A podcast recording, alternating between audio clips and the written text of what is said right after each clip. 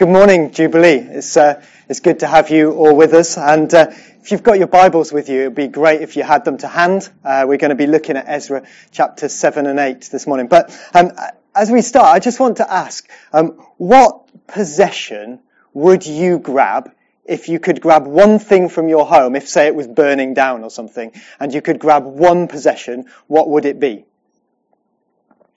Would it be maybe a photo or a, um, a picture.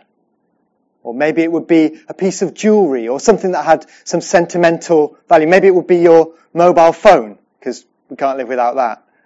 Or maybe a laptop, because you want to take your work with you. Or maybe the family pet. I think in my household there would be uh, a couple of people who might grab their football card collection to take with them. But I think if that was the case, you'd probably grab something that was of particular value to you. And today, as we continue our series in the book of, books of Ezra and Nehemiah, we get to meet Ezra. And it seems to me that he was passionate about one thing in particular. And he is, Ezra is the man who led the second return out of exile from Babylon back to Jerusalem. And we've heard over the past few weeks about the first return under Zerubbabel and what he achieved. And Ezra is about 50 to 70 years later, and he takes the second exile, so the second return back to Jerusalem. And it seems like he carried with him a copy of the Word of God, a copy of the Torah as it was then, roughly equivalent to our first five books of the Bible, Genesis, Exodus, Leviticus, Numbers, and Deuteronomy. And it seemed like as he was going up out of exile, that's what he grabbed. And I think Ezra was passionate about the Word of God. And that presents me with a challenge when I came to look at these passages. Would my response be the same? Would I grab the Word of God? Is that the most important thing to me? So we'll get into a bit of that in due course, but I imagine that as this series has unfolded, you've been waiting for this moment. The moment where you get to meet the person who wrote the book of Ezra. So here we go. Let's meet Ezra. Chapter 7, and I'm going to read verses 1 through to 10. After these things, during the reign of Artaxerxes, king of Persia, Ezra, son of Seraiah, the son of Azariah, the son of Hilkiah, the son of Shallum, the son of Zadok, the son of Ahitub, the son of Amariah, the son of Azariah, the son of Meraioth, the son of Zerahiah, the son of Uzzi, the son of Bukki, the son of Abishua, the son of Phinehas, the son of Eleazar, the son of Aaron, the chief priest, this Ezra, came up from Babylon. He was a teacher well versed in the law of Moses, which the Lord, the God of Israel, had given. The king had granted him everything he asked, for the hand of the Lord his God was on him. Some of the Israelites, including priests, Levites, singers, gatekeepers, and temple servants, also came up to Jerusalem in the seventh year of King Artaxerxes. Ezra arrived in Jerusalem in the fifth month of the seventh year of the king. He had begun his journey from Babylon on the first day of the first month, and he arrived in Jerusalem on the first day of the fifth month, for the gracious hand of God was on him. For Ezra had devoted himself to the study and observance of the law of the Lord and to teaching its decrees and laws in Israel. We're going to be looking at two whole chapters today. We're going to be looking at chapters 7 and 8 of Ezra. So I'm only going to be able to give an overview. I will be setting you some homework to uh, read over it and look at the detail. Um, we're going to cover quite a lot of ground. But before we get into it, I'd just love us to pray. Father God, we thank you so much for your word. And as we open it now, in your presence, would you teach each one of us? Would you stir our hearts to focus our attention afresh on you? Father, I pray that you would anoint my words. I pray that you would open each of our hearts to hear from you. And God, that we would be transformed as we sit under the teaching of your word. In Jesus' name, amen.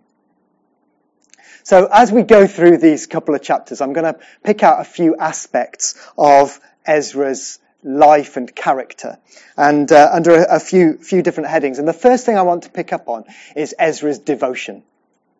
So we meet him in verse 6, and it, it says that he was a teacher well versed in the law of Moses um, which uh, I love that phrase, well versed in the law of Moses. He knew it inside out. And in verse 10, there's a bit more detail. So it says, he devoted himself, or the um, NASB and ESV versions uh, of the Bible say, set his heart on the study of the law of the Lord, the observance of the law of the Lord, and to teaching its decrees and laws in Israel.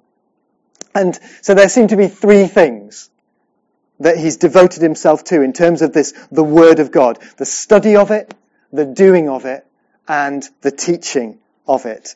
And I think of those three things, two are relatively easy and one is quite hard. And the two things that are easy are studying it and teaching it. And I think the thing that's hard is doing it. And I love the fact that that's sandwiched in the middle. You see, obeying is hard work. It's easy to do these other things, easy to read, easy to talk about it, but to do it is a challenge. And yet, in our mindset, it's kind of separated out. In the Hebrew mindset, to study and know the Word of God meant to do it. These things aren't separated. If you don't do it, then you clearly don't know it. But Ezra is committed to, devoted to the Word of God. And that's why I think he grabbed a copy and went up with him.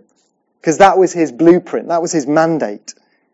And it's that commitment to scripture that, that it's that commitment to scripture that makes him the ideal person for the task that God's called him to do. And it's that devotion to scripture which fuels his actions.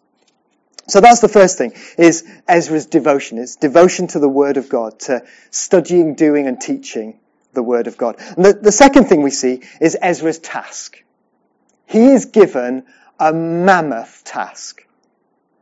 He's commissioned by the king of Persia, Artaxerxes, to go to Jerusalem, to take a group with him and go to Jerusalem and do a whole load of things. And we've got his, this historical record, this letter that forms the rest of chapter 7. I'm not going to read it now, but verses 11 through to 26 are this letter from the king telling Ezra, this is what I'm sending you to do. And he tells him in verse 13 to gather a group of people to go up to Jerusalem. And he tells him in verse 14 to make inquiries about Judah and Jerusalem with regard to the law of the Lord. And he says, which is in your hand. Now that could be a phrase. Or it could be, I like to think that Ezra just walked around with these scrolls all the time and king saying, see there, it's in your hand. But whatever it means, he's committed to it. He's given unlimited resources. This is amazing. So you, if you read through this letter, you'll see that silver and gold are freely given. You'll see that money is given. You'll see that uh, down in verse 22, he's got talents of silver, cores of wheat, baths of wine, baths of oil, um, and salt without limit. I mean, it is amazing, and that is all given so that worship could be re-established in the temple. That was the purpose it was given for. And just in case that wasn't enough, the king also said to him, I'd like you to appoint magistrates and judges to administer justice to the people. In verse 25. So he's given the kind of social rebuilding to do because he's taking people with him. He's given the religious rebuilding to do as he's re-establishing worship in this newly built temple from Zerubbabel. And he has to re-establish the legal framework for the nation as well. An absolutely massive job. And that's his task. But surely, surely, you would only want someone to be tasked with doing all of that if they knew inside out and did and lived according to God's principles. Surely you'd only want that sort of person to be in charge of this. And so Ezra is the ideal man for the job. So that's his task.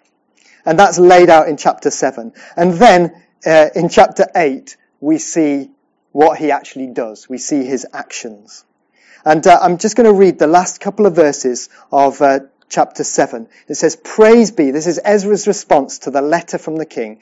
Praise be to the Lord, the God of our fathers, who has put it in the king's heart to bring honor to the house of the Lord in Jerusalem in this way, and who has extended his good favor to me before the king and his advisers and all the king's powerful officials. Because the hand of the Lord my God was on me, I took courage and gathered leading men from Israel to go up with me. And then we launch into chapter 8 where he outlines what happens. And so Ezra immediately gathers this group of exiles together. And verses uh, 1 to 14 of chapter 8 describe the families of these approximately 1,500 men who go up with their families and children. So we're talking about a company of about 5,000 people going with Ezra up to Jerusalem. And he gathers them at the canal in verse 15. And while they're at the canal, they're having a little camp out there while they're getting ready to go on up to Jerusalem. These 5,000 people. And Ezra spends some time checking through the people. And he realizes that there are no Levites there. And so he calls for the Levites to come. And they come. And they come ready to serve. And once they've arrived, he's then there in verse 21, he proclaims a fast so that they can humble themselves before God and pray. And so he says in verse 23, we fasted and petitioned our God about this and he answered our prayer. So he gathers the people, he notices there are no Levites, he calls some to join them, and then he calls the nation, or calls that group of, of 5,000 people to fast and pray. He then commissions the Levites by giving them all this wealth which has been entrusted to him, this gold, silver, wine, oil, etc. He gives it to the Levites and says, that's your responsibility. And then he leads them off to home. So verse 31, on the 12th day of the first month, we set out from the Ahava Canal to Jerusalem and they got to Jerusalem. Four months it took. We read that earlier, verses 8 and 9 in chapter 7. Four month journey across the desert from civilization to who knows what Jerusalem's state is going to be when they get there. And when they get there, in verse 35, then the exiles who returned from captivity sacrificed burnt offerings to the God of Israel and they get bulls and rams and lambs, and they have sin offerings of goats, and they sacrifice to the Lord. So Ezra's actions were quite widespread, quite varied. How did he know to do this? Well, I think he knew to do this because the pattern is laid out in God's Word.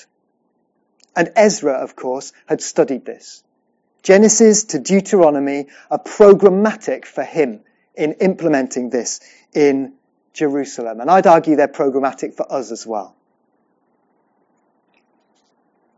Obviously fulfilled in the New Testament, but they lay out a blueprint for what life is to look like for us too. So for example, why did he know that having Levites was important? Well, because the books of Exodus, Leviticus and Numbers give great detail about how the Levites were called to be priests, set aside to play that role. They were then in charge of the temple and all its operations. They were there to be mediators of the covenant between them and the people and God. You can't re-establish worship if you don't have Levites. So Ezra knew he needed some to go with him. Why did he call the people to fast and pray? Well, he knew all about the sovereignty of God. How God's hand had moved these great men and women throughout history to step out in faith and into the sovereignty of God's plans. Noah, saved through an ark. Joseph, thrown into prison in Egypt and then elevated to prime minister to bring salvation to the world. The people of Israel led out under Moses from Exodus. Ezra knew that the people had to be in a place of humility before God, and so he called them to fast and pray and petition God to do it again. How was it that he had the, the resources to lead the people, 5,000 people across a desert? Well, it's been done before. Moses, he did it with 2 million people, so 5,000 is nothing. That's probably what Ezra was thinking. See how scripture is our pattern and how knowing it builds faith to take action for the things that God calls us to. And over future chapters, we'll see the story of Ezra unfold. We'll see him deal with issues of sin and holiness. We'll see him lead the people in covenant renewal, as laid out in Deuteronomy. We'll see him teaching the word of God to the next generation, again, as explained in importance in Deuteronomy.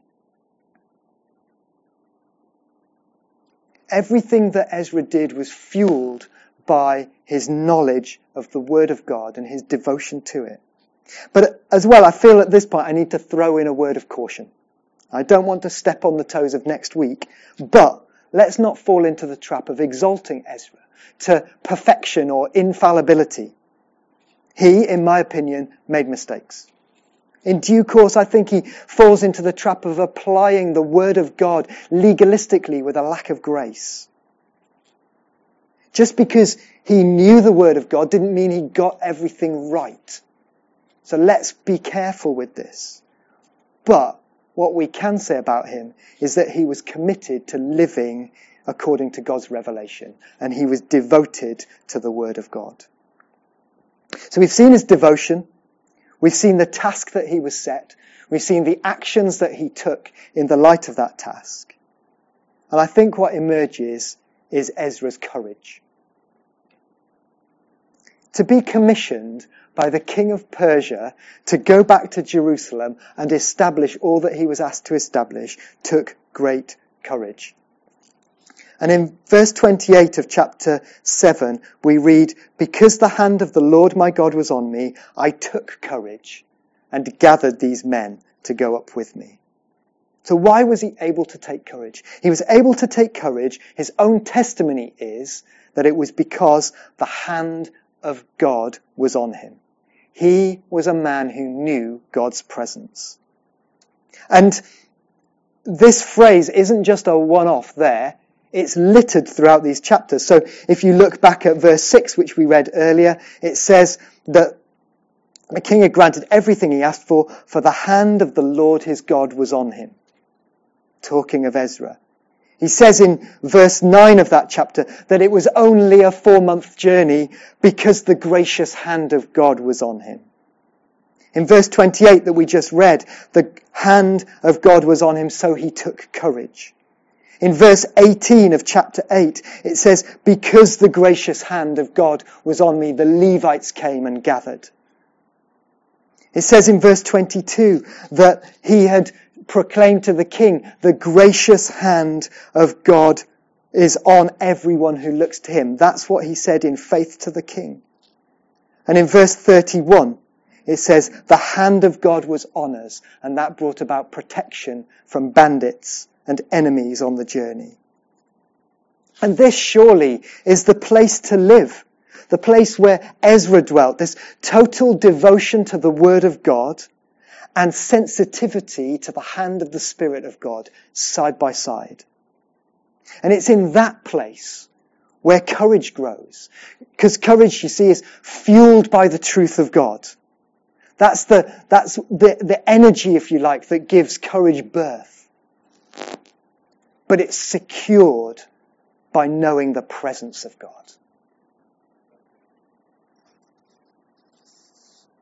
You see, courage isn't just about head knowledge.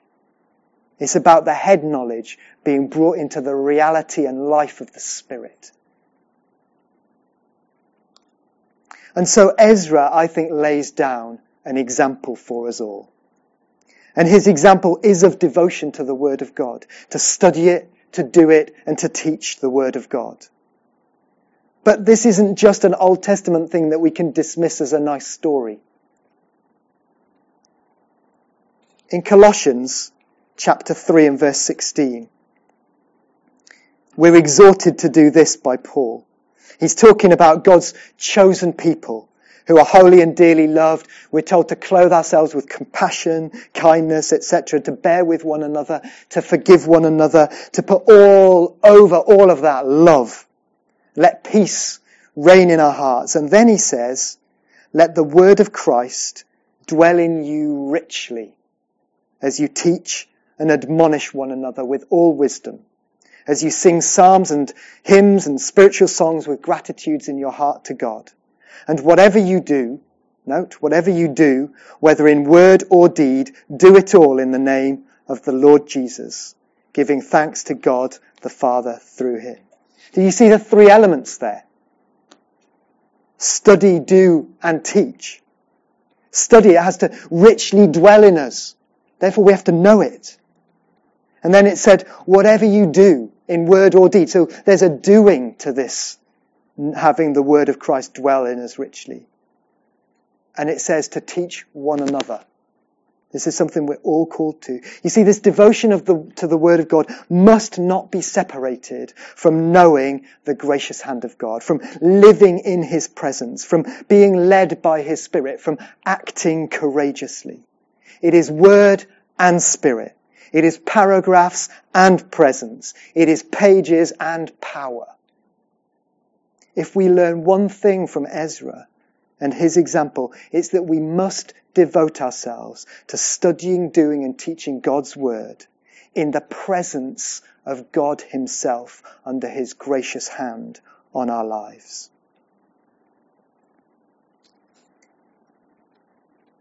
Now, Jubilee regulars or maybe our regular listeners around the world, will find yourself saying or thinking, here he goes again. He's preached this before. He's always banging on about the Bible and reading it. Yeah, I do. And I don't apologize. In fact, I'm afraid it's all I've got. I don't have anything else to offer. I don't know of any other way of staying close to Jesus than spending time in His presence with His Word.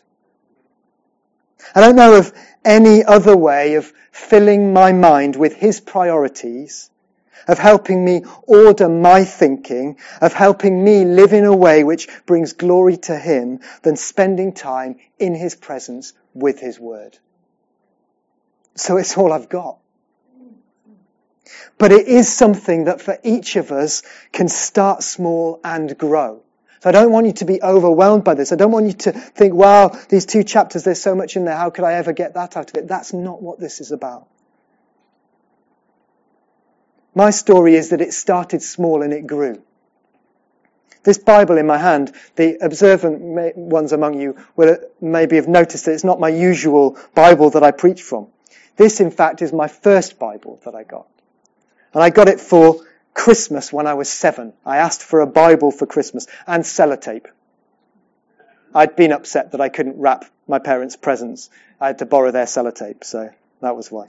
Anyway, I asked for a Bible. My parents gave me a Bible. But it wasn't immediate falling in love. You see, my love of the Bible began with some rules. I was brought up in a fairly strict home, and each day, I and my three younger brothers had a set of tasks to do before we were allowed breakfast. And they included getting dressed, yeah, brushing our teeth, washing our faces, making our beds, making sure our school bags were packed, ready for school, and crucially, reading our Bible notes. And if we hadn't done any of those things before breakfast, and they were checked before cornflakes were allowed in our bowls, then we were sent back to do them. And if that meant that we then missed breakfast, well, hard luck. Now I understand that this could seem quite strict. We can maybe talk about that at another time. Um, but what it did do was elevate the reading of the Bible at the start of the day to the same importance as putting on clothes. And just as I would never dream of leaving the house without getting dressed, So I never would leave the house without reading my Bible. Reading the Word of God became a priority for me. Um, what started out, no doubt, as rules and legalism, I had to do that in order to get my breakfast, over time turned into habit, it turned into discipline, but crucially turned into a love for God's Word and His presence. And I can honestly say that there have been very few days in the intervening couple of years since that seventh Christmas of mine when I haven't read my Bible. And that little bit every day accumulates over time. It's not a boast about me. Please don't hear it as that. What I, I say this because it underlines the grace of God on my life, actually. He set my heart on prioritizing His word early in my life, and I'm so grateful for that. And now I'm not able to do anything different. But I figure that if I feed myself with His truth, a little bit every day, then my priorities will begin to be aligned increasingly with His. My emphasis will be more in line with His. My joys will match up more with His. And it is never too late to start. That's what I want to hear the, you to hear this morning. It's never too late to start. But at the same time, don't delay because you'll miss out. So, are you devoted to studying, doing, and teaching God's Word. Now you may at this point say, well, it's all very well for you, Simon, but you you know, you do this teaching thing and so on. I'm not a teacher. That's not my calling. And anyway, you're looking at Ezra and he was clearly exceptional. Sure. There are people whose primary gifting is to teach. And we need those people to help bring us all to maturity. But we can't so easily dismiss Colossians 3:16 that we, we read earlier, where it said, "Let the word of Christ dwell in you richly, so you teach and admonish one another." There's a responsibility and a call for all of us to be involved in this. And not only that, but you may well be familiar with the Great Commission. So at the end of Matthew's Gospel, Jesus speaks to his disciples and he says, All authority in heaven and on earth has been given to me. Therefore go and make disciples of all nations, baptizing them in the name of the Father, the Son, and the Holy Spirit, and teaching them to obey everything I've commanded you. And surely I'm with you always to the very end of the age. Those words apply to us as his church. And I don't know whether you noticed, but there's a command in there to teach them to obey everything I've commanded. So there's two things. One is we're called to teach. That's part of making disciples. We teach them to obey. What are they obeying? What Jesus has commanded. We need to know what this book says because that's what we have to teach the nations about. So are you devoted to the Word of God? When was the last time you sat down and opened your Bible and read it? Is it your habit? Is it your regular practice? to open your Bible and expect God to speak to you as you sit in His presence with His Word. I'm not going to pretend that this is easy. I'm not going to pretend that every day I leap out of bed and it's just an absolute joy to read His Word. There are some bits of this that are hard. There are some times when I don't feel like doing it. But I know that it's good for me. I know that devotion means that I need to do this. So what help do you need in getting into God's Word? Ask for that help. Maybe share with other people how you do it. Ask how they do it. What does it look like in your life? But 15 minutes a day, say, adds up quickly. In a year, that's 91 hours of reading the Bible. It's amazing.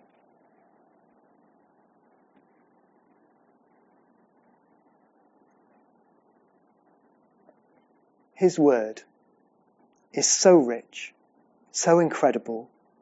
It's described in all sorts of different ways by the Bible itself. We looked at that when we looked back at James.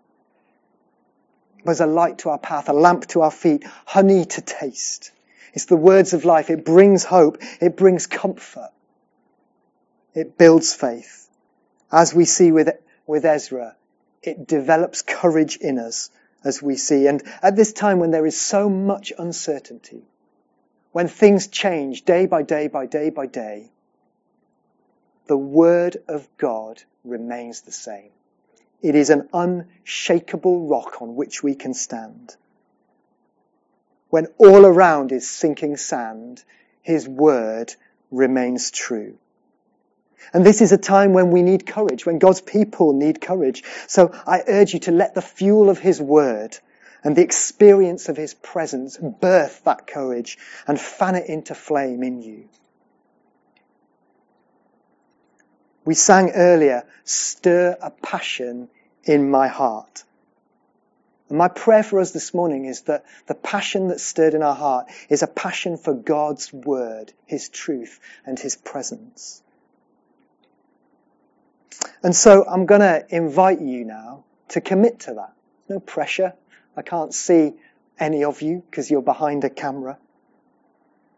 But if you want to commit to taking the first steps in placing the, the Word of God central in your lives, then I'd encourage you to stand. Maybe hold your Bible in one hand and place your hand on your heart with your other hand as a sign that you're committed to doing this, that you want to follow the example laid out for us by Ezra of being devoted to God's Word. So I'm going to give you a moment to do that, and then I'm going to pray for us as a church. And I'm going to pray that this passion will be stirred in us. So I'm just going to stop talking there and pause for a minute while you stand if you want to as a sign of commitment.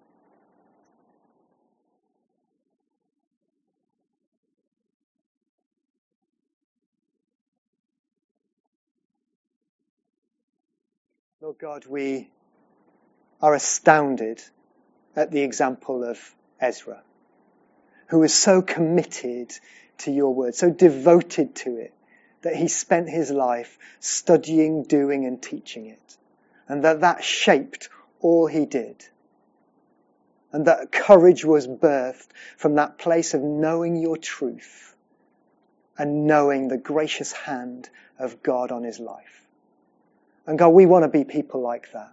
We want to be people who are so full of your truth so sensitive to your Holy Spirit that you're able to use us in whatever way you ask, whether it be a small way or a big way. And so we ask now as we stand here before you, we commit ourselves again to being devoted to your word. Lord, would you help us? Would you help us on the dark, cold mornings? Would you help us when there's something that's seemingly more interesting on telly? Would you give us a devotion to your word that would help us to put your truth deep into our souls? And Lord, that there would be a passion birthed in us today as we take this step of faith. May we be a, a people fueled by your word and desperate for your presence. Amen.